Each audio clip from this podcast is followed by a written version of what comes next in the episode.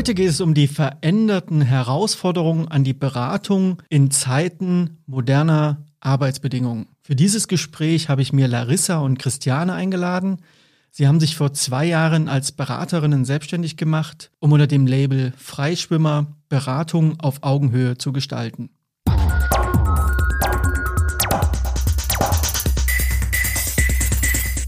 Hallo Larissa und Christiane, schön, dass ihr hier seid. Bevor wir richtig einsteigen, möchte ich gern erstmal etwas mehr über euch, die Menschen, erfahren. Wo kommt ihr her und was habt ihr eigentlich bis zu eurer Gründung gemacht? Hallo, ähm, ich fange einfach mal an. Also ich bin Christiane. Genau, ich komme, ähm, wohne in Köln schon seit fast zehn Jahren, komme ursprünglich eigentlich aus dem Ruhrgebiet. Vielleicht hört man das auch, der ein oder andere. Ähm, genau, bislang, also bevor wir uns selbstständig gemacht haben, habe ich in zwei unterschiedlichen Beratungen gearbeitet. Die erste hatte mehr so einen Fokus auf ähm, ja, Gestaltung von HR-Prozessen. Die zweite hatte eher so einen Fokus auf Strategie im Mittelstand. Ähm, genau. Und dazu, warum wir uns selbstständig gemacht haben, erzählen wir ja wahrscheinlich später noch mal was.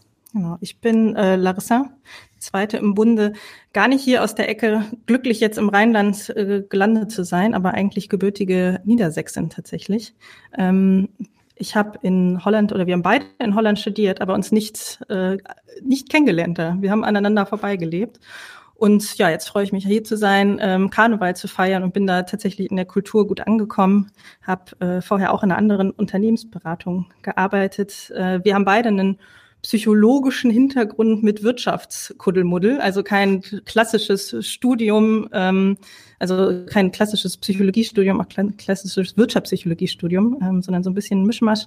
Und ähm, ja, sind dann hier zusammen gelandet. Bevor wir nochmal darauf eingehen, was dazu geführt hat, dass ihr gegründet habt, würde mich schon interessieren, was ist denn Beratung für euch? Eine gute Frage. Ich äh, erzähle immer ganz gern die Anekdote, als ich ähm, bei der ersten Beratung angefangen habe. Das war ganz kurz nach meinem Studium.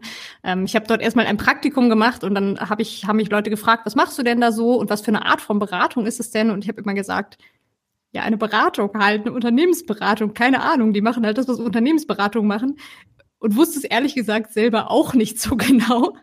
Ähm, heute habe ich natürlich eine etwas bessere Idee davon, ähm, aber wir finden tatsächlich immer noch, dass dieser Beratungsbegriff ein ganz schön flutschiger ist und da ganz schön viel drunter gefasst wird. Ähm, ja, von, von ja wirklich Überstülpung von ganzen Geschäftsmodellen über Bodyleasing, über tatsächlich wirklich effektive Beratungen, aber auch bis hin zu ja mehr Persönlichkeitsentwicklungsthemen. Und die Range ist ja wirklich wahnsinnig groß. Jetzt seid ihr ja noch relativ jung. Ihr seid Ende 20 und sagt, ihr habt also schon im Ausland studiert, in äh, Holland, ihr habt schon Beraterluft geschnuppert in Unternehmensberatungen. Wie groß waren die eigentlich? Und habt euch jetzt selbstständig gemacht, seid seit zwei Jahren unterwegs. Aber nochmal genauer auf diesen Begriff Beratung eingegangen. Was hat euch da eigentlich angezogen? Also warum habt ihr euch überhaupt in diese Richtung entwickelt? Also für, für mich war es schon immer ganz klar, dass ich gerne in Projektarbeit ähm, meinen Fokus setzen will um eine Unterschiedlichkeit zu haben, weil ich es spannend finde, einfach, weil ich im Kern ganz, ganz neugierig bin und in Spaß immer schon daran hatte, verschiedene Menschen kennenzulernen und verschiedene Organisationen kennenzulernen. Und der Gedanke, ähm, irgendwo ganz, ganz fest verhaftet zu sein, war keiner, der mich so angetrieben hat. Also war dieses Projekt basierte schon das, wo ich dachte, Mensch, da finde ich, fühle ich mich wieder ganz in der Schulzeit tatsächlich war ich auch ein bisschen getrieben von so einem Gedanken, von so einem Flair, der bei Unternehmensberatungen damals in meinem Kopf war. Ich bin, meine Eltern sind äh, keine Akademiker. Ich hatte da gar nicht so den, den Kontakt mit. Aber ich dachte, mein Gott, man jettet durch die Welt. Man ist irgendwie, man hat ganz tiefe Auseinandersetzungen mit Themen und äh, es hatte so einen ganz weltmännischen und fraulichen äh, Flair. Ähm, das hat mich ein bisschen angezogen, noch vorm Studium tatsächlich. Und dann habe ich aber gemerkt, nee, da ist, also das, was in großen Beratungen drin hängt, ähm, das, was Christiane schon gesagt hat, mit sehr festen äh, Strukturen, sehr feste Methoden, die umgesetzt werden, das ähm, passt nicht zu dem, wie äh, individualistisch ich auch bin, für mich, für mein Leben, aber ich glaube auch so, wie ich ähm, anderen Leuten helfen will.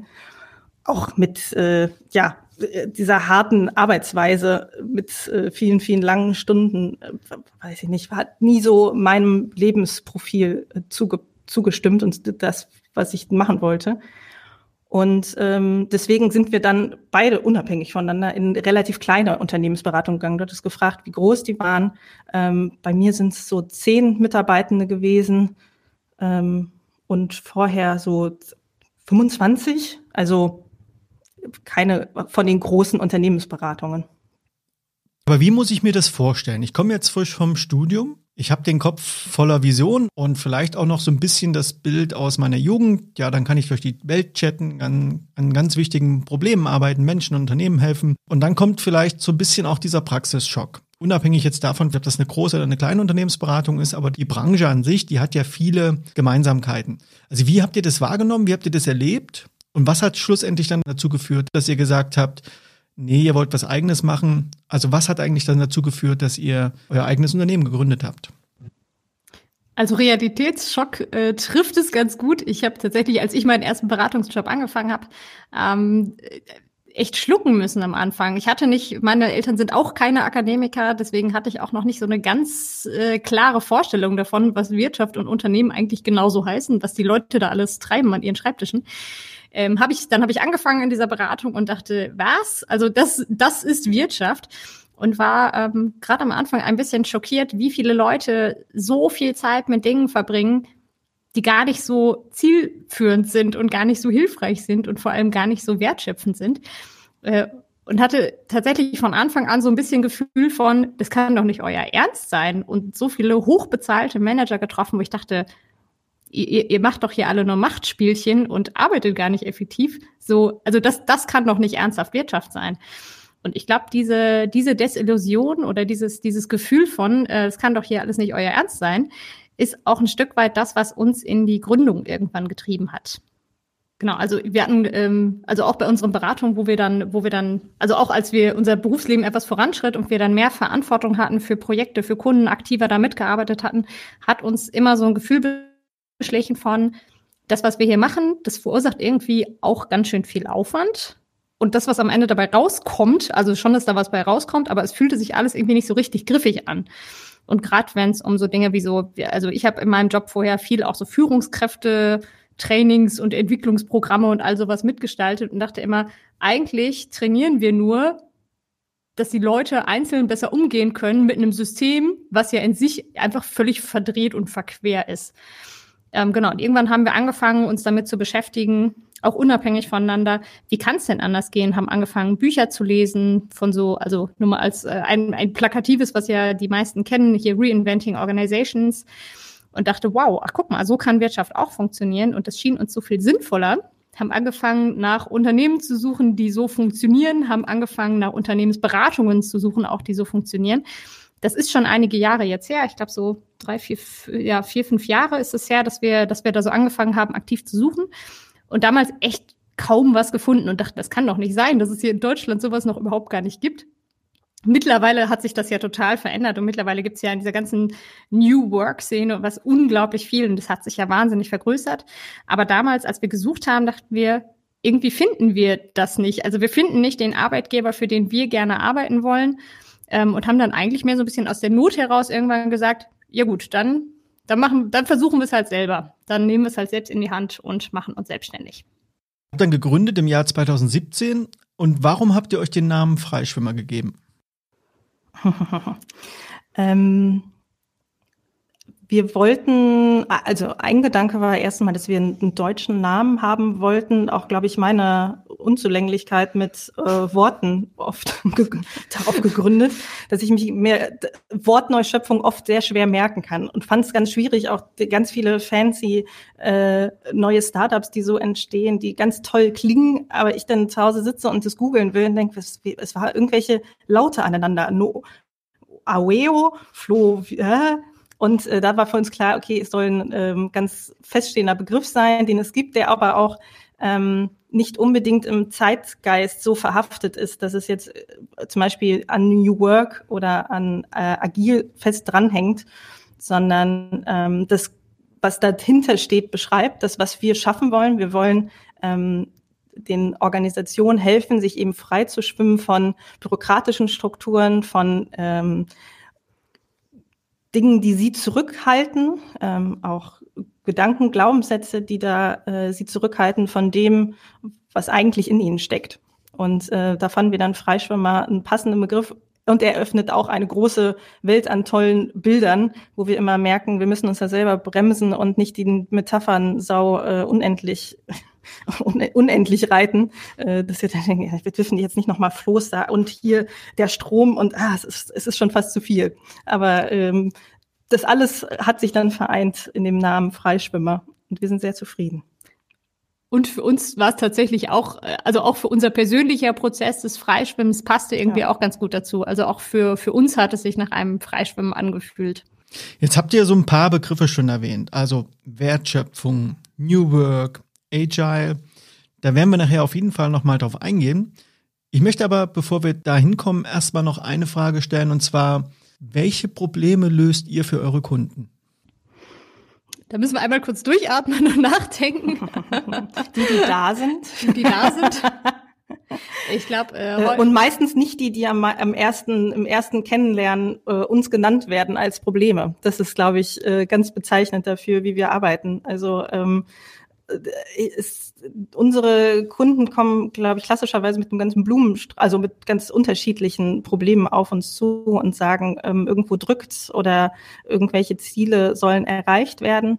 Ähm, oft bei einer tieferen Analyse und Betrachtung äh, kommen wir aber meistens ganz woanders raus. Also das ist dann eben nur ein Symptom, was irgendwo drückt, aber äh, da das Pflaster drauf zu kleben, ist nicht unbedingt das Sinnvollste und es braucht dann eher einen Wirbel, der irgendwo eingerenkt wird. Deswegen kann man das, glaube ich, gar nicht so klar sagen im ersten Schritt, welche glaub, Probleme wir lösen. Ich glaube, wenn ich wenn ich so auf äh, runterbrechen würde auf eine Sache, dann äh, dann lösen wir das Problem, dass viele unserer Kunden ihre Probleme nicht genau benennen können und helfen ihnen, das Problem zu benennen und besprechbar zu machen. Und dann im zweiten Schritt auch meistens es dann zu bearbeiten. Aber der größere Teil ist tatsächlich das Besprechbarmachen. Wie finden euch die Unternehmen? Also was für ein Angebot macht ihr, dass Unternehmen, die vielleicht selber noch gar nicht wissen, was sie für ein Problem haben, zu euch kommen, damit ihr für sie das Problem findet und vielleicht dann auch im Nachgang löst? Ja, tatsächlich auch gar nicht. Also auch eine Frage, die, mit der wir uns ganz am Anfang auch intensiv beschäftigt haben. Wie kleinteilig, wie spitz wir uns aufstellen sollen. Da gibt es ja viele, die dann sagen, ja, das muss ganz explizit sein, ähm, ganz eine Leistung, auf die man sich ähm, einschießen soll. Und wir dachten aber, nee, eigentlich ist es das nicht. Ähm, es ist nicht die eine Branche, wo das gut passt oder eben das eine Problem, was wir lösen wollen und können. Ähm, und haben das einfach auch tatsächlich überall immer so beschrieben. Ähm, und es würde ich sagen, es findet sich durch ganz verschiedene Ecken. Wir machen, wir bieten hier in Köln ein äh, New Work ähm, Meetup an, wo ganz, wo wir einfach eine Plattform geben, um die Themen, die, mit denen sich viele Organisationen im, im Weg in die neue Arbeitswelt beschäftigen, besprechen können. Da geben wir auch gar nicht viel Input. Ähm, aber da finden sich viele Leute immer wieder überall. Und äh, tatsächlich spiegeln uns unsere Kunden auch immer mal wieder oder gerade wenn wenn ähm, wenn jemand mit einer neuen Anfrage auf uns zukommt, sagen die uns oft, ja, wir haben schon mal mit wir haben schon viel mit klassischeren Beratern zusammengearbeitet und wir merken, irgendwie sind ja Dinge auch in Veränderung und wir müssen uns auch immer mit mehr mit neuen Themen auseinandersetzen und wir wollten jetzt auch gern mal Beraterinnen haben, die etwas jünger sind und mal frischen Wind reinbringen.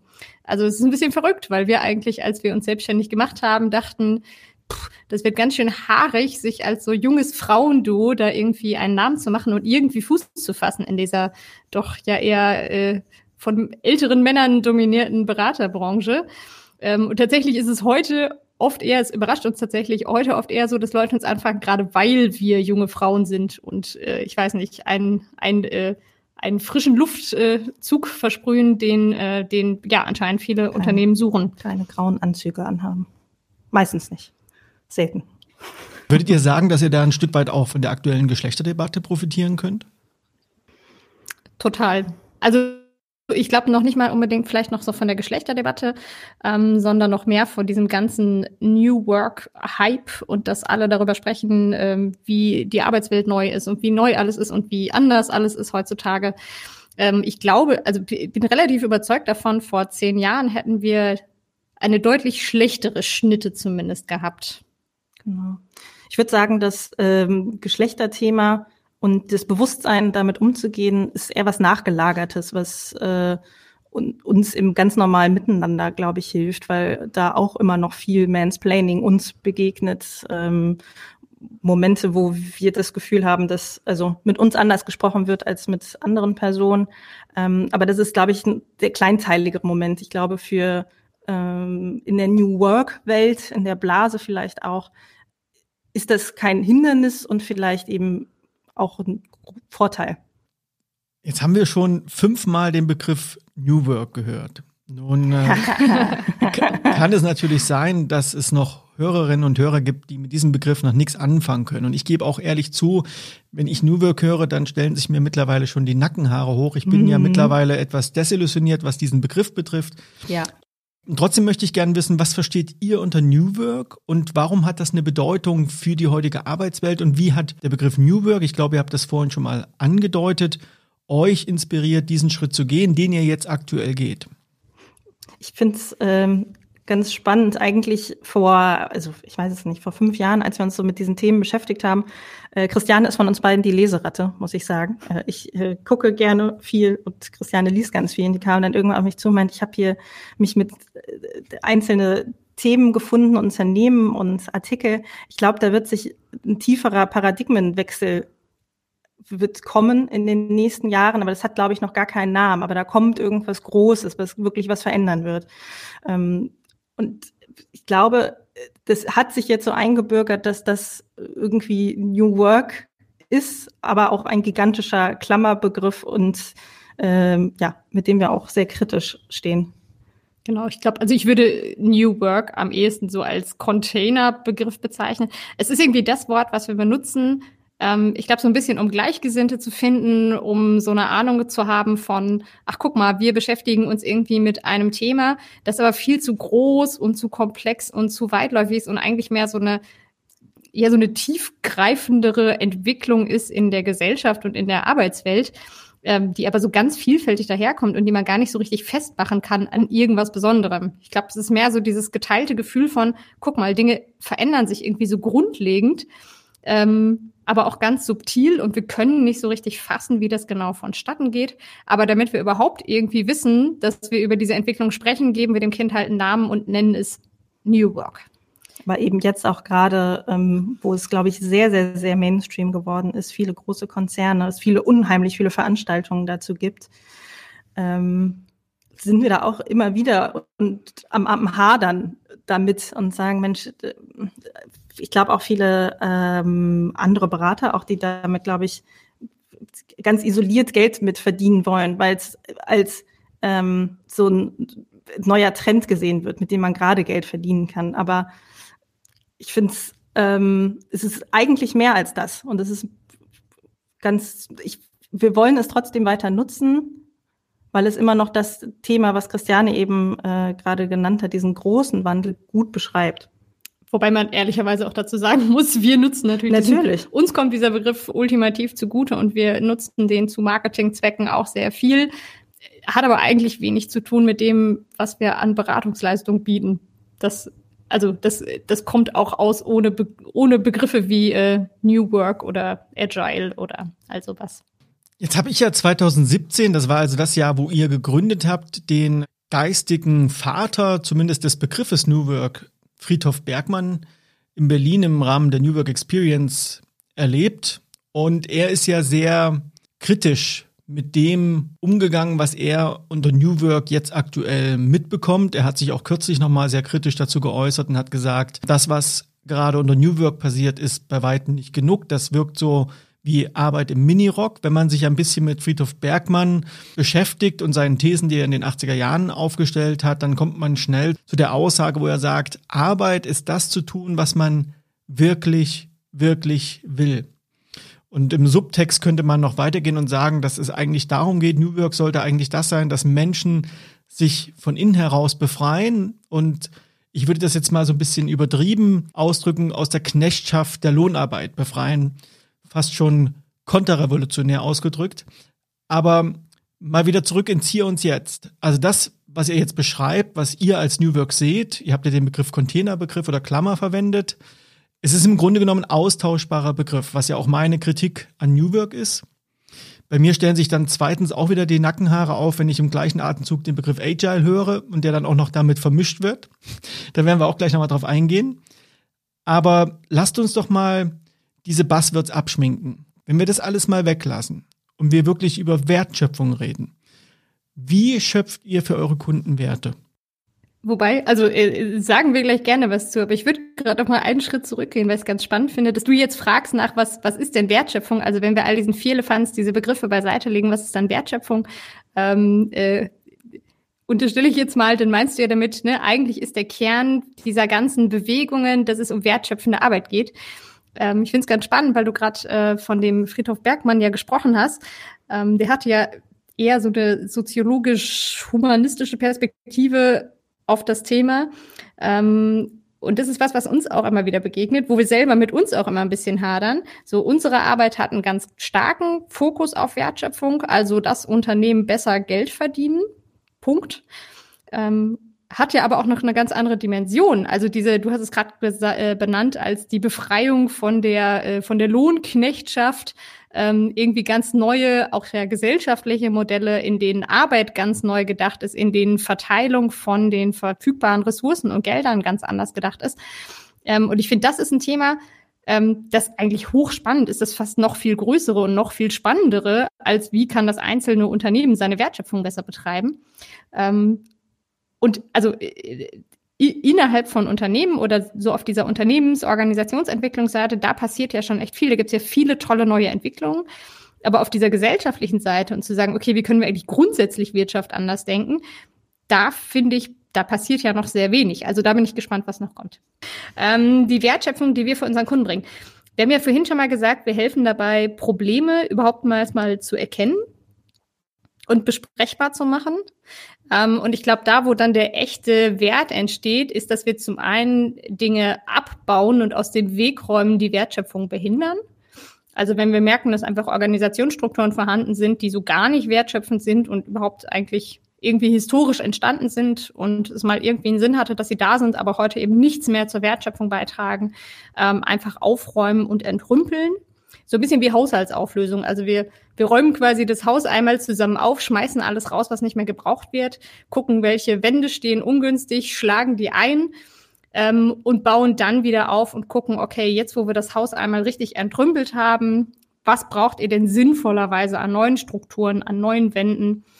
Ähm, schaffen Formate, schaffen aber teilweise oft auch eine andere Strukturierung, indem wir crossfunktionale Teams schaffen, wo früher funktionale Abteilungen waren, ähm, schauen, dass wir ja viel, was klassischerweise über so ein Overhead mit Abteilungsleitern und weiß ich nicht, was allen für Hierarchien, Zentralbereichen gelöst wird, eher über ein Pull-Prinzip lösen, dass es irgendwie Menschen gibt mit Expertise, die sich aus der Organisation gezogen werden können ähm, so dass am Ende man Overhead deutlich einsparen kann ähm, und die Menschen weniger beschäftigt sind damit, alles Mögliche zu tun, was nicht mit der Wertschöpfung zusammenhängt und den Kopf und die Zeit frei haben für ihre wertschöpfende Arbeit.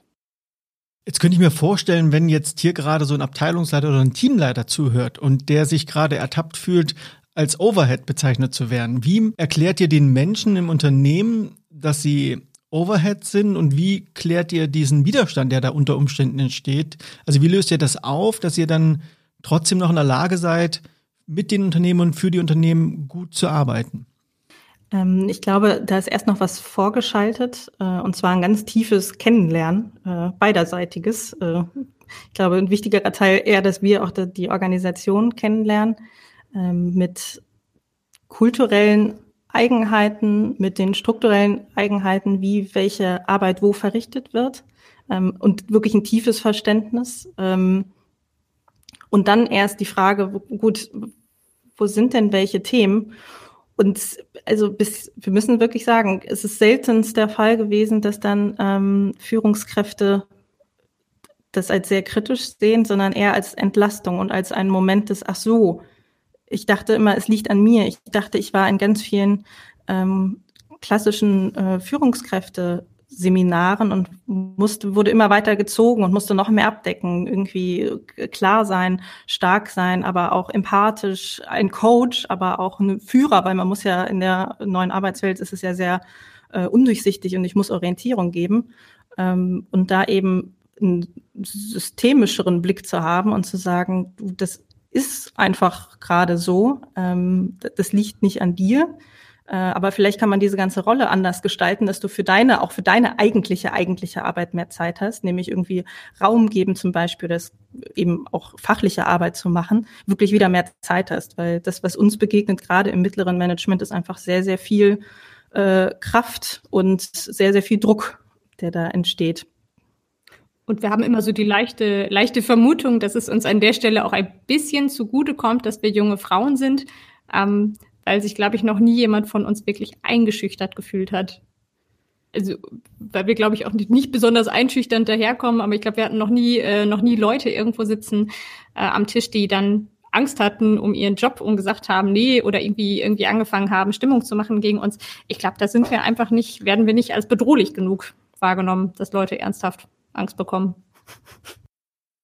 Wenn ihr von Unternehmen sprecht, wenn ihr von Abteilungsleitern, Mittelmanagern und so weiter sprecht und auch mit den damit verbundenen Problemen, die ihr andeutet, die Unternehmen auch haben. Was ist denn eure Einschätzung? Wo liegt denn das eigentliche Problem? Sind das Probleme die Menschen? Ja, also e-, eindeutig nicht an den Menschen. nee, genau. Wir, ähm, wir, wir haben so, wir haben so, wir haben so Maximen, die wir, die wir als äh, Grundlage für unsere Arbeit sehen und eine davon lautet: Suche die Ursachen immer im System und nie bei den einzelnen Menschen. Also wir gehen immer davon aus, dass Menschen grundsätzlich irgendwie sinnvoll handeln, so wie es in ihrer Umgebung, in ihrem Kontext sinnvoll ist und fragen uns eher, wie ist, wieso, wieso verhalten sich Menschen so, wie sie verhalten? Also was hat dieser Kontext und diese Situation hier an sich, ähm, dass so ein Verhalten Sinn macht? Und sich auch etabliert und eingeschliffen hat in der Kultur und dann in jedem Einzelnen sozusagen.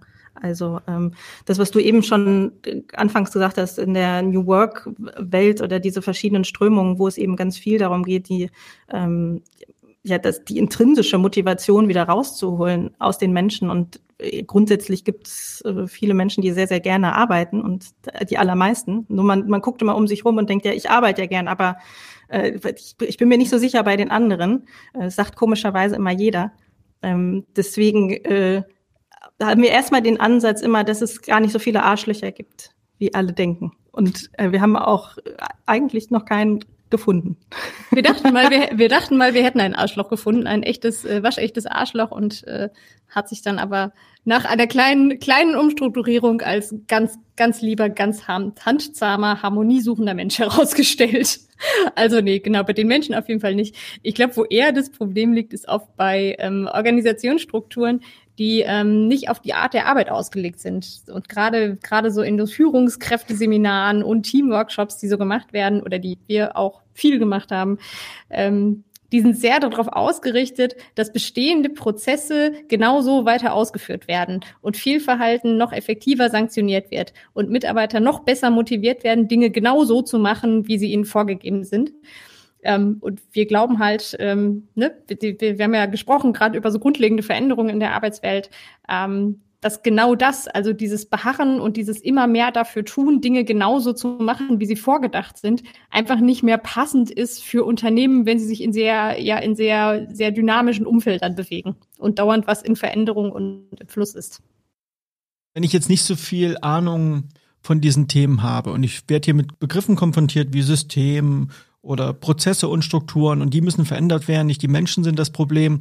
Wie muss ich mir das vorstellen? Wenn ihr das meiner Oma erklären müsstet, wie würdet ihr das erklären?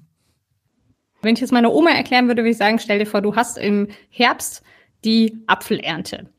So, und alle in deiner Familie wissen eigentlich, wie man die Äpfel erntet und ihr macht das jedes Jahr zusammen. Und dann denkt ihr irgendwann, Mensch, jetzt, jetzt machen wir das immer so zusammen, jetzt kommen irgendwie immer mehr Erntehelfer, weil wir jedes Jahr neue Apfelbäume pflanzen, deswegen werden es immer, immer mehr, immer mehr. Äh, dann deswegen fangen wir an, Checklisten zu schreiben. Also was muss ich als erstes machen? Was muss ich alles mitnehmen aus dem Schuppen? Die Leiter, den äh, Apfel, äh, das Gerät, was man braucht, um die Äpfel abzupflücken, äh, einen Korb, damit ich alles mitnehmen kann.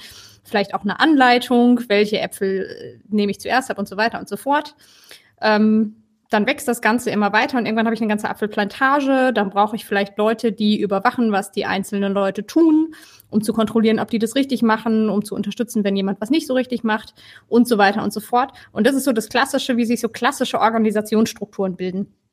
Mit äh, dabei eben den Prozessen ähm, in Form von Checklisten, in Form von Anweisungen, in Form von ähm, ja, Anleitungen tatsächlich auch oder ne, was man klassisch am Arbeitsplatz hat, so Arbeitsplatzbeschreibung, äh, Führungskräfte, Hierarchien. Und wo das eben an seine Grenzen kommt, ist, wenn sich das Umfeld verändert. Also wenn die Apfelernte plötzlich mal schlecht ausfällt, weil äh, Klimawandel einsetzt äh, und es das ganze Jahr nicht regnet oder eine große, ein großer Insektenbefall ist, eine große Plage, was auch immer. Und so wie man es immer gemacht hat, funktioniert es plötzlich nicht mehr. Und diese ganzen Strukturen und Prozesse und Hierarchien, die man sich aufgebaut hat, die total Sinn gemacht haben, als alles immer noch gleich war und jeder Herbst gleich war, die sind plötzlich einigermaßen hinfällig. Und das ist für uns in Unternehmen ganz oft der Moment, auf den es ankommt. Also zu merken, jetzt verändert sich so sehr, dass wir mit den ganzen Strukturen, die wir uns geschaffen haben, nicht mehr so gut zurande kommen, aber wir ziehen sie trotzdem stur weiter durch. Wir ernten trotzdem stur weiter die Äpfel im äh, Oktober, obwohl äh, die Äpfel längst alle abgefault sind, weil es äh, nicht geregnet hat. Es macht ökologisch wahrscheinlich nicht so viel Sinn, was ich gerade sage, aber genau, also dieses sture Weiterfahren von Prozessen, die man sich irgendwann mal sinnvollerweise aufgebaut hat, wo sich aber die Bedingungen so geändert haben, dass es eigentlich einfach neue Prozesse braucht. Genau. Jetzt hört sich das so absolut logisch und mechanistisch an, aber ähm, also so Baukastenmäßig ist es dann eben auch leider nicht. Ich glaube, das ist das, was sich viele wünschen und wo ähm, wir auch Fragen bekommen von ganz klaren, einfachen Lösungen, die sagen, ja, so gut, das ist es ja jetzt so, aber dann können wir es doch jetzt neu und ganz einfach richtig bauen. Ähm, und ich glaube, das gibt es eben dann nicht. Und das ist der Moment, wo wir eben auch äh, definitiv ähm, auf die Menschen gucken und auf die Kultur, auch ein Buzzword, was äh, Kultur bedeutet. Ähm, für uns ist das die Kultur etwas ähm, wie das Gedächtnis der Organisation, das, was in der Vergangenheit passiert ist und was sich eben zwischen den Menschen eingeschliffen hat an, an Mustern, an äh, Gedankenkonstrukten, an Dinge, die man eben so sagt ähm, und die dann darauf einzahlen, dass man eben immer weiterhin so erntet, wie man erntet, weil die Oma hat ja gesagt, äh, es ist eben wichtig, wie es ist und wir, wir schätzen ja alle die Oma und deswegen machen wir das. Ähm, und wir glauben, dass man diese Kultur mitdenken muss, die ganz, ganz wichtig ist, weil die sehr, sehr äh, leitend dafür ist, wie Veränderungen gestaltet werden können. Auf der anderen Seite aber auch ähm, nicht willentlich verändert werden kann. Ich kann nicht jemandem ein neues Gedächtnis einpflanzen und einer ganzen Organisation genauso. Ähm, deswegen gilt es dieses Zusammenspiel zwischen den Strukturen, also das, wie man Dinge macht und wie man sie organisiert hat, und der Kultur genau zu beachten und ähm, ja, die, diese Veränderung darauf hinwirkend, äh, ja, diese Veränderung so zu gestalten, dass es äh, sinnvoll ist für die Arbeit. Jetzt hast du ja dieses schöne Bild der Apfelernte bemüht, also so als Metapher. Lass uns mal ins Hier und Jetzt wechseln. Was wir ja momentan erleben in der Wirtschaft ist ja auch eine Art Klimawandel, nämlich das Thema Digitalisierung, was von Unternehmen erfordert, dass sie ihre liebgewonnenen vertrauten Prozesse in Frage stellen, dass sie Abläufe verändern und vielleicht auch ganze Geschäftsmodelle einer kompletten Neubetrachtung unterziehen müssen. Jetzt sind wir Menschen natürlich Gewohnheitstiere und das, was wir lange Zeit machen, ist uns natürlich oft lieb und teuer. Ich glaube, die große Herausforderung für Unternehmen ist ja heute genau diese Veränderung, diese notwendige Veränderung gestalten zu können. Ihr habt ja von Kultur gesprochen, was ja ein reaktiver Prozess auf etwas Vergangenes ist oder auf etwas Bestehendes ist. Das heißt, Kultur lässt sich nicht direkt beeinflussen. Also wie geht ihr vor, wenn ihr mit euren Kunden arbeitet? Wie unterstützt ihr eure Kunden ganz konkret dabei, diese notwendigen Veränderungen zu vollziehen und auch wirklich erfolgreich zu vollziehen, so dass man eben nicht die ganzen Mitarbeitenden an der Stelle verliert oder ins Abseits stellt?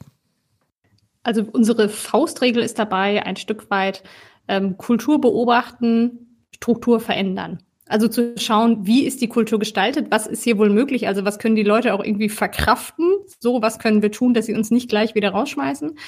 Ähm, und dann aber zu schauen, wo sind oft auch sehr einfach sehr kleine, wirksame Stellschrauben an den Strukturen. Das kann zum Beispiel sein, oder ich glaube, eine, eine der einfachsten, schnellsten Beratungsaufträge, die wir mal hatten, oder wo wir am schnellsten zu einer wirksamen Lösung gekommen sind, war, wo wir einfach jemanden umgesetzt haben. Es war in einem äh, fertigenden Betrieb, die hatten einen Meister, mit dem alle nicht klargekommen sind. Ähm, es, war, es war eine ganz verfahrene, schwierige Situation und wir haben irgendwann gedacht, vielleicht löst es sich einfach auf, wenn wir den Meister einfach aus der Fertigung raussitzen, der einfach nicht mehr ansprechbar ist für alle. Die Leute gezwungen sind, untereinander ihr Zeug ähm, zu sortieren, der Meister nicht mehr Meister heißt, sondern irgendwie anders oder einfach gerade mal keinen Titel hat und sich auf die Aufgaben konzentriert, die er am besten kann. Ähm, und die Leute in der Fertigung einfach miteinander äh, koordinieren, wer gerade an welcher Maschine ist, was eh viel mehr Sinn macht, weil der Meister das gar nicht alles im Überblick haben kann. Es war eine minimale Intervention und die hat aber ganz viel gebracht. Es ist leider nicht immer so, so einfach und so klein, also nicht möglich, mit so einer kleinen Intervention so viel Wirkung zu erzeugen. Aber wir versuchen quasi immer da zu schauen, wo, wo ist an den Strukturen was, was wir drehen können. Wo können wir zum Beispiel mal ein interdisziplinäres Team bilden, was so ein Stück weit geschützt ist vom Rest der Organisation, das mal auf eine andere Art und Weise arbeiten kann. Äh, wir schauen, wo, was wir ganz oft machen, ist tatsächlich anzugucken, wie sind so Führungs- und Managementkreise ähm, aufgebaut, machen eine Aufgabeninventur und gucken, okay, welche organisatorischen Probleme werden von diesen Führungskräften und diesen Managern gelöst und fangen an, diese Probleme einzeln neu und anders zu verteilen. Was da für uns ähm, erstmal ganz wichtig ist, ist immer auf der einen Seite eine Transparenz über das, was, was wir tun, wie auch äh, unsere Analyse, dieses Kennen, dieser Kennenlernprozess, ähm, der passiert erstmal, aber diese Ergebnisse sind äh, transparent. Also wir machen nichts ähm, hinter geschlossenen Türen, äh, was dolle Angst macht, sondern äh, da ist eine große Besprechbarkeit und auch ein Äußern von Bedenken ist da ganz wichtig. Und auf der anderen Seite dann in dem weiteren Prozess eine Freiwilligkeit zu haben, dass man die Leute hat, die da mutig sind, die daran glauben, dass es anders auch sein kann, die vielleicht auch einen gewissen Schmerz spüren, ähm, dass die eine Möglichkeit haben daran, also dass es auch deren Prozess ist ähm, und da eben eine freiwillige Gruppe zu bilden, eine Taskforce, einen Arbeitskreis, wie auch immer, ähm, die da eben ein bisschen mutig vorangehen, dass die anderen merken, äh, ach, guck mal, tut gar nicht so weh. Und dann wird es zum eigenen Prozess in dem Moment. Wir geben da Ideen definitiv und Orientierung und so ein bisschen vielleicht auch einen Schlupp, äh, so einen kleinen Schubser an der einen oder anderen Ecke. Ähm, aber am Ende ist es eben ganz wichtig, das ähm, ja so freiwillig wie möglich zu gestalten. Und ne, genau eben auch so, dass die, dass die Organisation das kulturell noch verarbeitet kriegt und verpackt kriegt. Ich habe vielleicht ganz schönes äh, Beispiel aus aktuellem Anlass. Wir haben letztes Jahr angefangen, mit einem Kunden zu arbeiten. Ähm, da haben wir mal ein Projektteam gebildet, was so ein bisschen anders arbeitet. Da waren die ganz skeptisch mit und ganz, äh, ganz großes Fragezeichen, ob das denn so funktionieren kann. Ähm, es hat am Ende sehr, sehr gut funktioniert, glücklicherweise. Und jetzt sind wir dran, mit diesem Unternehmen ein komplett neues Organigramm auszuarbeiten, also die ganze Organisation umzustellen. Das wäre vor einem Jahr nicht gegangen. Also das hätte, da hätten uns die Leute einfach wieder, äh, hätte uns die Kultur wieder ausgespuckt äh, und die hätten uns der der äh, zur Tür verwiesen. Ähm, aber dadurch, dass sie jetzt einmal gelernt haben, ach guck mal, es kann auch anders gehen, sind wieder andere Dinge ähm, andere Dinge möglich. Also das Unternehmen kann plötzlich kulturell Dinge anders verändern, dadurch, dass einmal etwas anders funktioniert hat. Das ist genau das, was wir meinen mit diesem Zusammenspiel von Struktur und Kultur. Also schauen, was kann die Kultur verdauen, was ist da möglich und dann zu schauen, okay, in welchem Scope können wir hier Strukturen anpacken. Ihr habt im Vorgespräch gesagt, dass euch wichtig ist, dass Beratung auf Augenhöhe stattfindet. Was bedeutet denn Beratung auf Augenhöhe?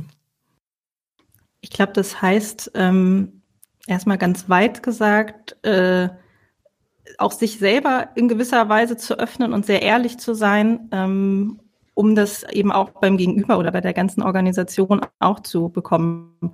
Ähm, es kann eben zum Beispiel sein, auch des Öfteren, dass wir auch sagen in Situationen, Mensch, da müssen wir jetzt auch erstmal tiefer drüber nachdenken oder da wissen wir jetzt auch gerade nicht weiter. Ähm, was einfach ganz ehrlich ist, was viele von Beratern nicht erwarten, weil das, glaube ich, irgendwie so ein, so ein Berater, Unternehmensberater hat so ein Flair von, sie geben doch die Antworten immer, sie müssen es doch wissen. Ähm, aber das ist, hilft uns, authentisch ehrlich zu sein und dann eben auch einen Raum aufzumachen, um gemeinsam über die Situation nachzudenken. Ähm, hilft aber eben diese Augenhöhe wirklich da zu haben, weil ähm, wenn wir mit einem fertigen Konzept kommen und das überstülpen über eine Organisation, ähm, kann das funktionieren, ähm, glauben wir, aber ist aber ein bisschen Glücksspiel und auch ein bisschen, kann sehr übergriffig sein. Und ähm, dieses, ja, sich wirklich ehrlich da rein zu begeben, ähm, ist das, was wir mit Augenhöhe meinen. Und wir hören auch von anderen Beratern teilweise, oder wenn wir dann so im Austausch sind, ich glaube, das hat sich, hat sich auch im Anspruch der Kunden einfach was verändert und im Anspruch der Unternehmen. Ich glaube, dieses, ähm, was, was ich am Anfang meiner Berufslaufbahn, das, was jetzt auch noch nicht so furchtbar lang her ist, aber da kannte ich es irgendwie noch mehr so als Berater kommen und ziehen da ihren Stiefel durch. Ähm, und ich glaube, das ist das, was viele Kunden und viele Unternehmen heute gar nicht mehr wollen. So, die wollen nicht, dass da irgendein Guru vorbeischneit und einmal erzählt, wie die Welt funktioniert, ähm, sondern die wollen jemand, der sich auf sie einlässt, der bei ihnen ganz individuell hinguckt. Und äh, ja, wir haben aber auch schon tatsächlich, wir haben auch schon enttäuschte Gesichter erlebt, wenn wir vor Ort waren äh, und gesagt haben, ja, wissen wir jetzt auch nicht weiter, müssen wir uns jetzt mal zusammen reindenken und die Kunden dann gesagt haben, wie? Ich dachte, ihr packt jetzt hier die äh, Lösungen raus aus eurem Rucksack. Ihr müsst es doch wissen. Ihr müsst es doch wissen, ihr seid doch die Berater. Wir sagen, nee, wissen wir nicht. Wissen ist nicht unser Job, sondern unser Job ist oder, oder das, was wir tun, was wir zur Verfügung stellen können, ist, sind unsere Köpfe. Wir können uns an die Seite des Kunden stellen, gemeinsam uns an, auf die Suche begeben, in einen Lösungsprozess begeben, aber wir können halt nicht die Lösung liefern. Und ich finde auch diese Augenhöhe, die es, glaube ich, jetzt immer mehr gibt äh, in Beratungen kommt auch nicht nur daher, dass der Berater oder wir jetzt sagen, mein Gott, wir geben uns da wirklich auf die Stufe und geben uns da rein, sondern auch auf der anderen Seite es eine viel höhere Mündigkeit bei den Kunden gibt, ähm, dass sie sich selber mit den Themen beschäftigen. Ähm, vielleicht auch hier viele Zuhörer sind, die eben in Organisationen sind, sagen, Mensch, ich, ich will da selber mich ähm, mit auskennen und mich da reingeben in diese Themen und äh, teilweise da richtige Experten sitzen, die eben was ganz anderes studiert haben, ganz anderen Hintergrund haben und dann teilweise ja bei Soziologie ganz tief drin sind oder eben auch bei agilen Prozessen, agilen Methoden, da einfach sich sehr, sehr gut auskennen und dadurch auch schon wirklich eine angenehme und wichtige Augenhöhe aufkommt. Und die sich ja auch viel besser in ihrer eigenen Organisation Eben. auskennen als wir. Also eigentlich per se ja die besseren Experten für ihre Organisation sind.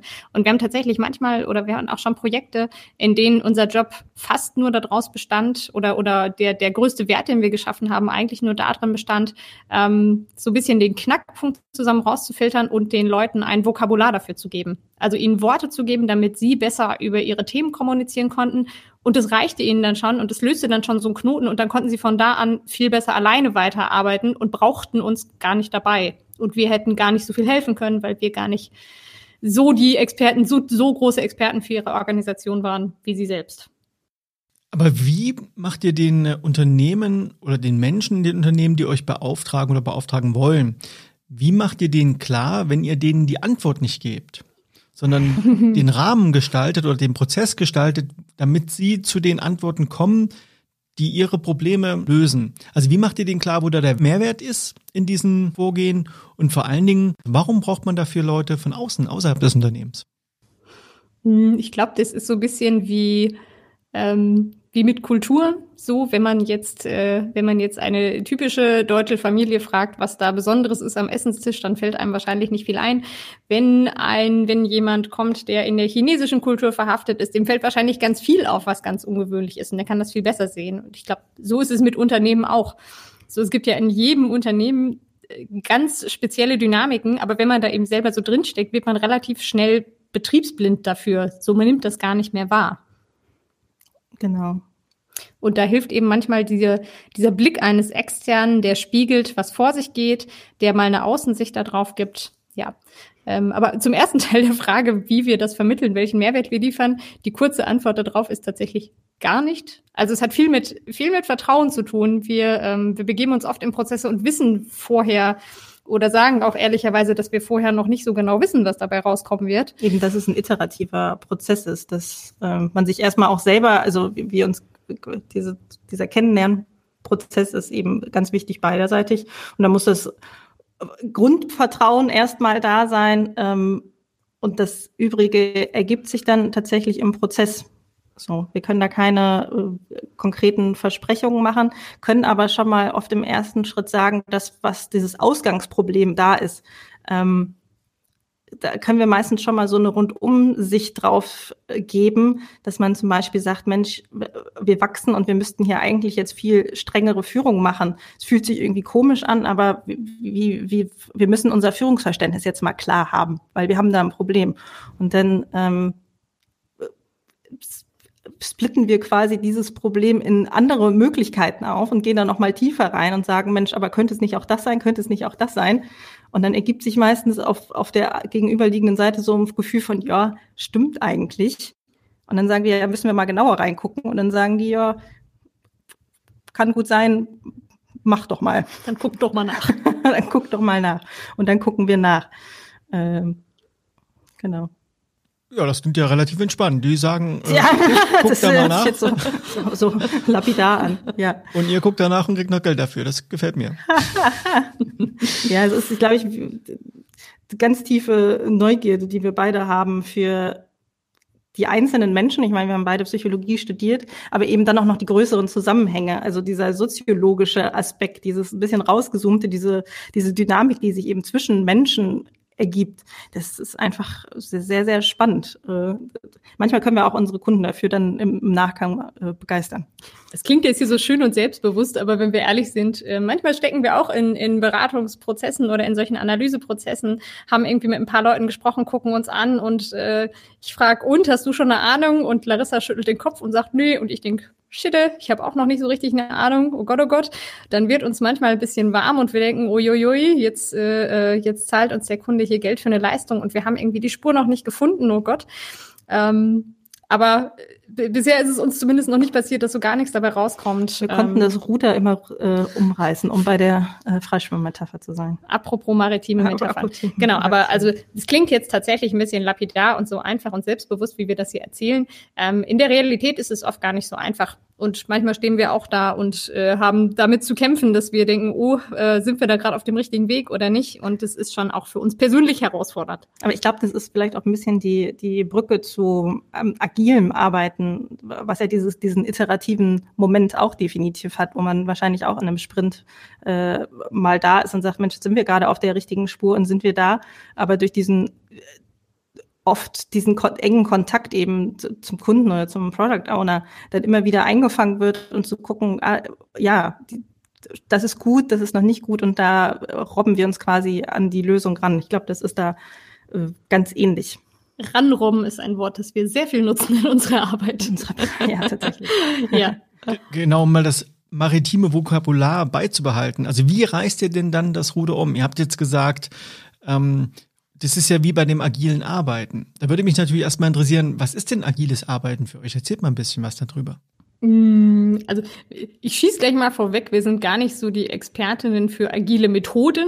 So alle, für viele, viele verbinden ja damit alles rund um Scrum und Kanban-Boards und ähm, Post-its und äh, weiß ich nicht. Wir, wir benutzen auch Post-its, aber wir sind gar nicht so die, die wahnsinnig, wahnsinnigen Methodenexpertinnen. Ähm, für uns ist so der Kern von agilem Arbeiten tatsächlich genau das. Also sich heranrobben. Zu sagen, ich habe am Anfang noch nicht so richtig den Plan, ich weiß noch nicht genau, wo es hingeht, aber ich habe eine grobe Richtung und ich habe eine Ahnung und ich folge jetzt mal dieser Ahnung und dann schaue ich mal, wo ich rauskomme und dann gucke ich von da, wie es weitergeht. Ein iteratives, äh, thesenbasiertes Arbeiten. Genau, und dann eben im besten Fall meistens hat man dann ein Team oder eine, eine Mannschaft, ein, ein, eine Gruppe an Menschen, die da auch fähig ist, dieses Thema wirklich anzugehen und die dann im, im meisten Fall auch äh, heterogen ist, also ganz unterschiedliche Disziplinen hat und wirklich die Freiheit und die Möglichkeiten, das, diesen Prozess auch zu gestalten. Ich glaube, das ist ganz zentral und das ist eben etwas, was man auch im Vorhinein nicht ganz nicht planen kann, wo man nicht weiß, wo man genau rauskommt und wie der, wenn dieser Weg genau aussieht. Und wie erklärt ihr das euren Kunden? Also wenn die von euch vielleicht eine Erwartungshaltung haben, ihr müsst uns jetzt ganz genau sagen, was ist der richtige Weg und Punkt eins bis sechs, wie kommen wir dahin? Wie vermittelt ihr denen, dass es diese Checkliste vielleicht gar nicht gibt? Das ähm. sagen wir sehr, also das, das, sagen wir genau so einfach. Also das ist nichts, was wir eigentlich hintenrum verkaufen oder irgendwie ähm, ja Metaphern dafür finden und Euphemismen dafür finden, sondern sagen das ganz ehrlich. Wir hatten tatsächlich vor gar nicht allzu langer Zeit den Fall, da, äh, da ist ein, ein neuer Kunde mit uns auf uns zugekommen mit einer Anfrage ähm, ein Unternehmen, das sehr, sehr strukturiert war und wo es ganz, äh, wo, wo Dinge sehr gerne gemessen wurden.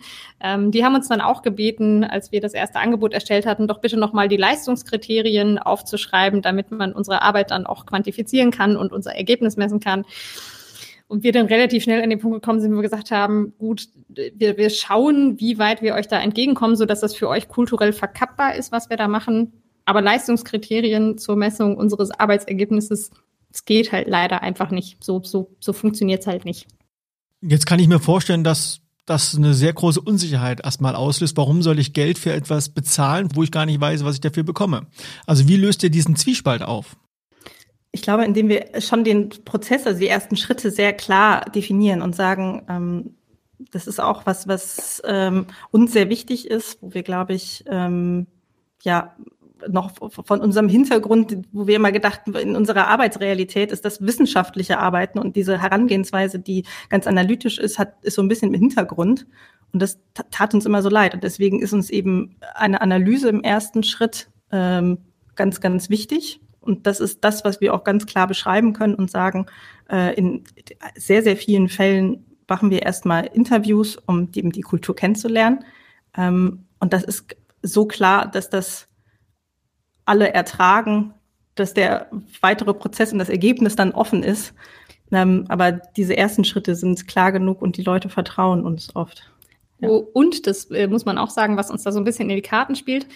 Ich glaube, das klingt jetzt sehr böse. Ich hoffe, es wird nicht total falsch aufgefasst. Ich will hier kein, kein Beraterbashing machen. Ähm, aber häufig kommen, sagen uns Unternehmen auch, dass sie, äh, dass sie schon mal zusammengearbeitet haben mit Beratungen und da tolle Konzepte gekriegt haben und tolle Maßnahmenpläne vereinbart haben, aber irgendwie nichts draus geworden ist oder tolle Missionen, Leitbilder, was auch immer erarbeitet haben, aber irgendwie das nicht so die Wirkung hatte. Ähm, und deswegen so eine Bereitschaft von, wir probieren jetzt mal was anderes soll jetzt gar nicht heißen, dass äh, alle anderen Berater ihre Arbeit schlecht machen. So, wir kennen ganz viele Berater, die auch ganz äh, klassische Ansätze haben, die total, also die sehr gute, sehr wirksame Arbeit leisten. Ähm, aber genau, da, da, ich glaube, das, das kommt uns dann manchmal zugute, dass Unternehmen so, so die Erfahrung gemacht haben, Mensch, das Klassische funktioniert ja auch nicht immer. Dann probieren wir jetzt halt mal was Neues aus. Und lassen uns. Und Im schlechtesten Fall haben wir uns selber erstmal kennengelernt. Genau.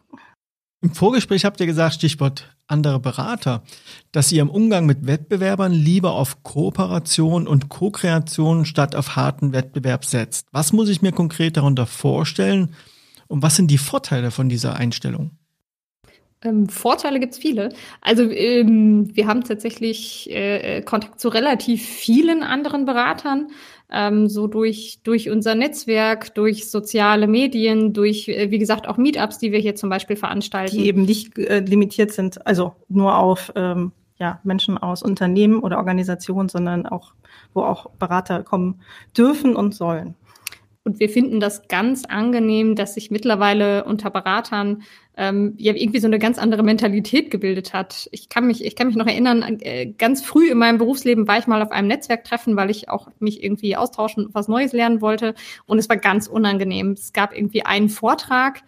Ähm, und dann war so allgemeines, äh, allgemeine Smalltalk-Runde. Alle haben sich ihre Visitenkarten gegenseitig hin und her geschoben. Ich habe interessiert nachgefragt, was denn die anderen so machen. Und es war so richtig so ein protektives, ähm, ja, ich mache das und das und das ist ja auch ganz wirksam und ganz toll. Aber keiner wollte so richtig rausrücken damit, was sie denn jetzt genau machen. Und man hat so richtig gemerkt, oder ich habe so richtig gemerkt, wie alle so auf ihren Methoden und auf ihren Vorgehen sitzen und da bloß nichts von hergeben wollen an die Konkurrenz. Und das erleben wir heute zum Glück ganz anders. Wir haben mit vielen Beratern, sowohl auf Meetups, also wenn wir uns noch gar nicht kennen mit anderen Beratern, direkt einen ganz offenen Austausch, die interessiert fragen, wie wir Dinge machen und wir interessiert fragen, wie die Dinge machen. Und es ist oft ein super wertvoller Austausch, weil auch wir ja natürlich immer in unserer eigenen äh, Suppe ein Stück weit schwimmen und finden das großartig, da Anregungen von außen zu kriegen.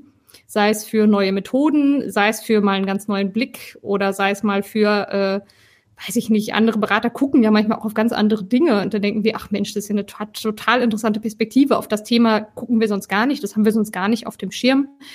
Ähm, und den Austausch schätzen wir sehr. Ich glaube, das profitiert auch davon, dass es eben äh, die Welt so komplex ist, dass es klarer oder ganz klar ist, dass es eben einfache Lösungen und einfache Methoden nicht mehr gibt, auf die man aufpassen muss, wo man sagt, das ist jetzt mein, meine Methode oder meine fünf wichtigen Punkte, die ich immer habe und verkaufe, sondern dass man sagt, ich muss eigentlich mit einem kleinen Bauchladen haben und muss eben gucken, was ganz individuell passt. Und da hilft man sich gegenseitig, diese, diesen Bauchladen quasi äh, zu verteilen ähm, und auszutauschen. Und auf der anderen Seite ist es ja auch ganz schön, wenn möglichst viele Unternehmen ähm, eben so arbeiten, dass die Arbeit gut funktioniert, die Menschen zufrieden sind und eben genau das haben, was du eben Anfang meintest, äh, ja, ihrer intrinsischen Motivation nachgehen können, das machen, was sie wirklich, wirklich wollen. Und ich glaube, das schweißt auch diese New Work-Blase so ein bisschen zusammen. So, ich glaube, viele, viele Berater haben heute so ein Gefühl von, so, wir, wir sind ja quasi, wir, wir sitzen ja im gleichen Boot, wir kämpfen ja gemeinsam für die gute Sache klingt jetzt vielleicht etwas überidealistisch, aber ich glaube, so ein kleines idealistisches Moment ist da schon drin. Sehr viel mehr auf jeden Fall als noch vor zehn Jahren. Lasst uns mal über Geld sprechen. Berater umgibt ja immer dieser Nimbus des Geldes. Ihr habt das ja anfangs auch gesagt, das war so ein bisschen die Vision, wenn man so jung ist und die jetten durch die Welt und haben ganz viel Geld. Also wie handhabt ihr das eigentlich mit den Finanzen?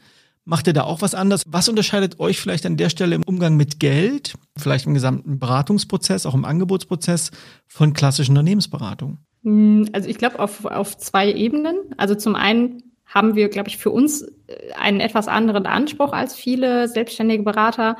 So wir, also wir wollen ein nettes Leben führen, aber viel mehr halt auch nicht. Also als wir uns selbstständig gemacht haben, ging das für uns auch einher mit dem Wunsch, ähm, genug zu haben, um halt äh, gut, ein gutes Auskommen zu haben. Ähm, aber für uns immer eher der Fokus drauf lag, dass wir dachten, ach Mensch, vielleicht kriegen wir es ja irgendwie hin, dass wir noch ein bisschen Zeit freischaufeln können, in der wir sonst noch was Sinnvolles tun können. Für uns selber, für die Gesellschaft, für, äh, für was auch immer. Ähm, so, also ich glaube, das ist so die, die eine Seite.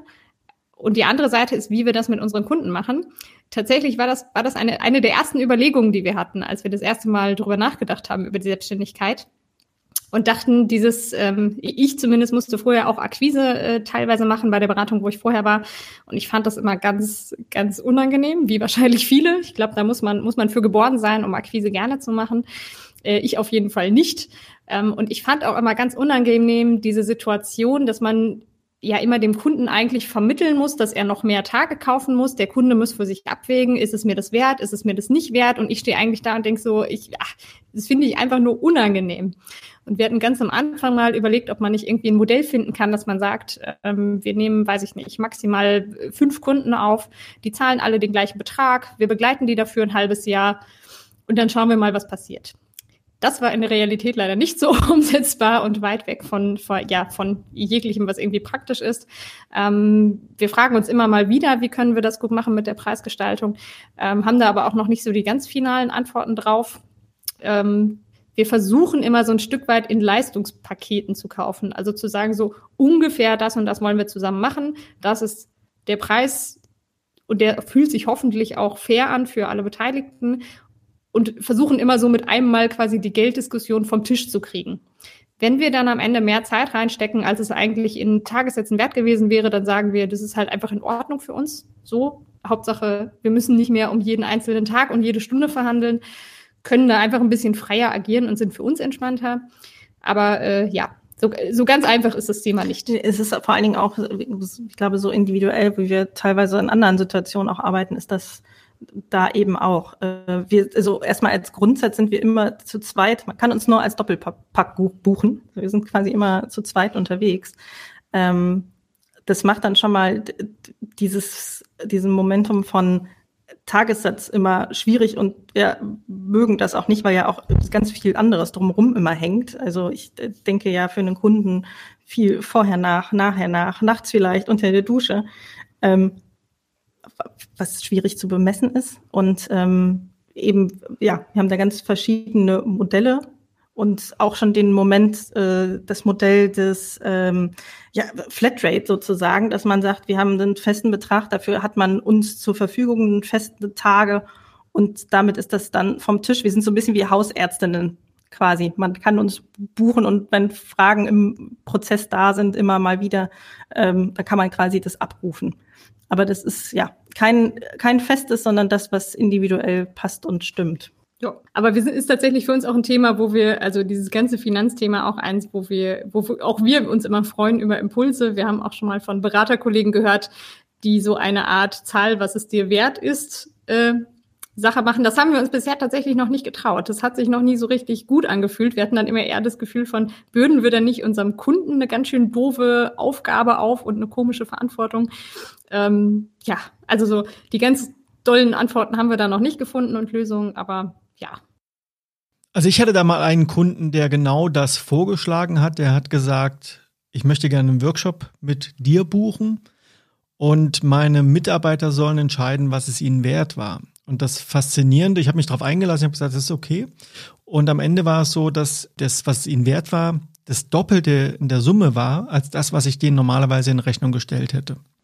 Ja, das ist ja auch in anderen Konzepten tatsächlich so der Fall. Also mit irgendwie Restaurants, die dieses Konzept haben, es kommt da ja wohl scheinbar auch immer mehr raus, als, äh, als eigentlich der richtige Preis wäre, der, der aufgerufen werden würde. Aber ne, der richtige Preis ist auch schon sehr, äh, hat irgendwie auch einen komischen Beigeschmack, weil was ist da schon, was ist es wert und was ist es, weiß man vielleicht auch erst im Nachhinein. Also es ist finde ich nicht einfach, aber definitiv was, was ganz wichtig ist für ähm, Arbeiten in der neuen Arbeitswelt, finde ich.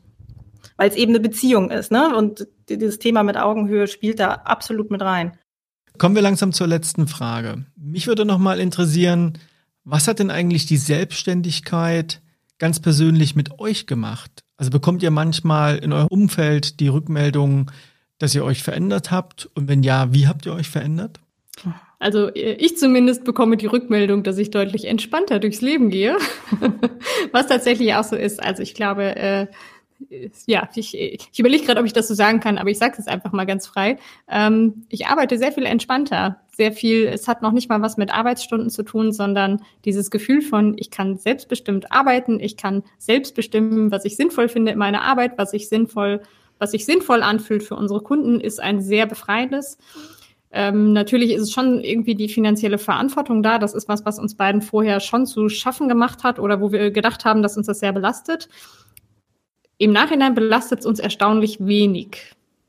Wir müssen auch, also es war für uns auch ein Punkt zu sagen, ähm, ein bisschen jetzt oder nie. Wir haben das von anderen älteren befreundeten Beraterinnen gehört, die sagt, gesagt haben, die oft sich erst in Anführungszeichen vielleicht mit Mitte 40 ähm, selbstständig gemacht haben oder mit 50 nach Kindern und nachdem die dann quasi durch das Gröbste durch sind.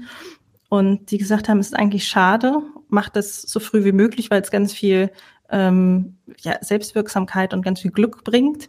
Und für uns natürlich dann auch noch mal eine andere Verantwortung da sind. Wir sind, wir, wir sind noch kinderlos, wir haben kein Haus, was abzubezahlen ist.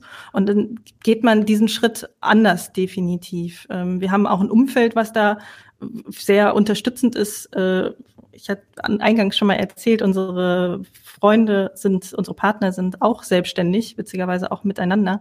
Aber die haben das eben, als wir da noch gehadert haben und gesagt haben, diese Sicherheit aufgeben, sollen wir das machen? Die mach doch endlich, mach doch, ist doch nicht schlimm. Ne? Die ein ganz anderes Selbstverständnis haben. Und äh, wir da auch, glaube ich, jetzt ein ganz freies Leben mit leben können. Bei uns die sicherlich eine Herausforderung ist, dass wir viel sehr eng jetzt miteinander sind, sowieso sehr engste Freundinnen waren im Vorhinein, jetzt auch Geschäftspartnerinnen und alles natürlich ineinander zusammenmischt. Und wir dann auch immer, wenn wir über Retrospektiven oder die Wichtigkeit von Momenten der Reflexion äh, reden und quasi es unseren Kunden predigen, äh, dass selbst wir in unserem mini kleinen äh, Zwei-Mann-Betrieb das merken, dass wir das brauchen und feste Zeiten. Wir reden eigentlich den ganzen Tag nur miteinander, ähm, aber wir brauchen irgendwie einen Moment, wo wir auch sagen, jetzt reflektieren wir über unsere Arbeit, weil entweder sind wir oft ja beschäftigt und arbeiten an konkreten Themen, ne, machen Wertschöpfung in Anführungszeichen, oder wir sind dann eben privat und ähm, ja sitzen auf der Terrasse und trinken ein Glas Wein, aber dann eben der Moment zu sagen, wir müssen da auch auf uns gucken und sagen und, und da das reflektieren. Das ist, fängt bei einem kleinen, mini kleinen Team von zwei Personen an. Und ich glaube, das ist was, was man da mitdenken muss. Aber bis jetzt äh, funktioniert alles sehr gut. Und es macht sehr viel Spaß.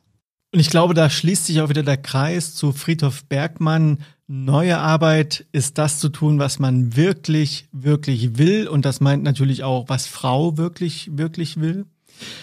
Ich denke, damit sind wir an einem sehr guten Schlusspunkt angekommen. Ich danke euch vielmals für eure Zeit, für die vielen spannenden Einblicke in euren Arbeitsalltag. Wenn man an euch dranbleiben möchte, wenn man mehr über euch erfahren möchte, wie und wo kann man das am besten tun? Äh, quasi persönlich ist der einfachste Moment, wenn man in Köln oder im Rheinland äh, sich befindet, äh, zu unseren regelmäßigen Meetups zu kommen, die eben auch witzigerweise heißen äh, New Work, Agilität und Co. Ähm, Orientierung im Buzzword, in der Buzzword-Flut. Also da auch nochmal die Brücke dahin. Ähm, ansonsten findet man uns auf Facebook, Instagram, Twitter. Äh, ich glaube, das waren alle Social-Media-Kanäle. Also das, das eine Wo Internet immer, wir haben auch eine Internetseite, ganz oldschool, wir haben auch eine Internetseite. Freischwimmer-OE, Organisationsentwicklung.de, genau. Okay, und die Links werde ich natürlich in die Show Notes packen, damit natürlich alle wissen, wie und wo sie euch am besten finden. Larissa und Christiane, vielen, vielen Dank für das interessante Gespräch und ich Danke dir. wünsche euch noch ganz viel Erfolg und Spaß in nächster Zeit und dass ihr eurem Traum, eurer Vision, dem, was ihr macht, auch weiter erfolgreich bleibt und natürlich auch weiter verfolgt.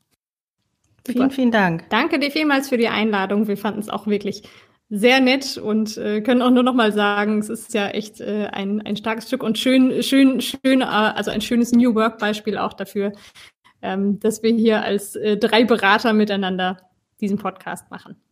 Also danke dir vielmals.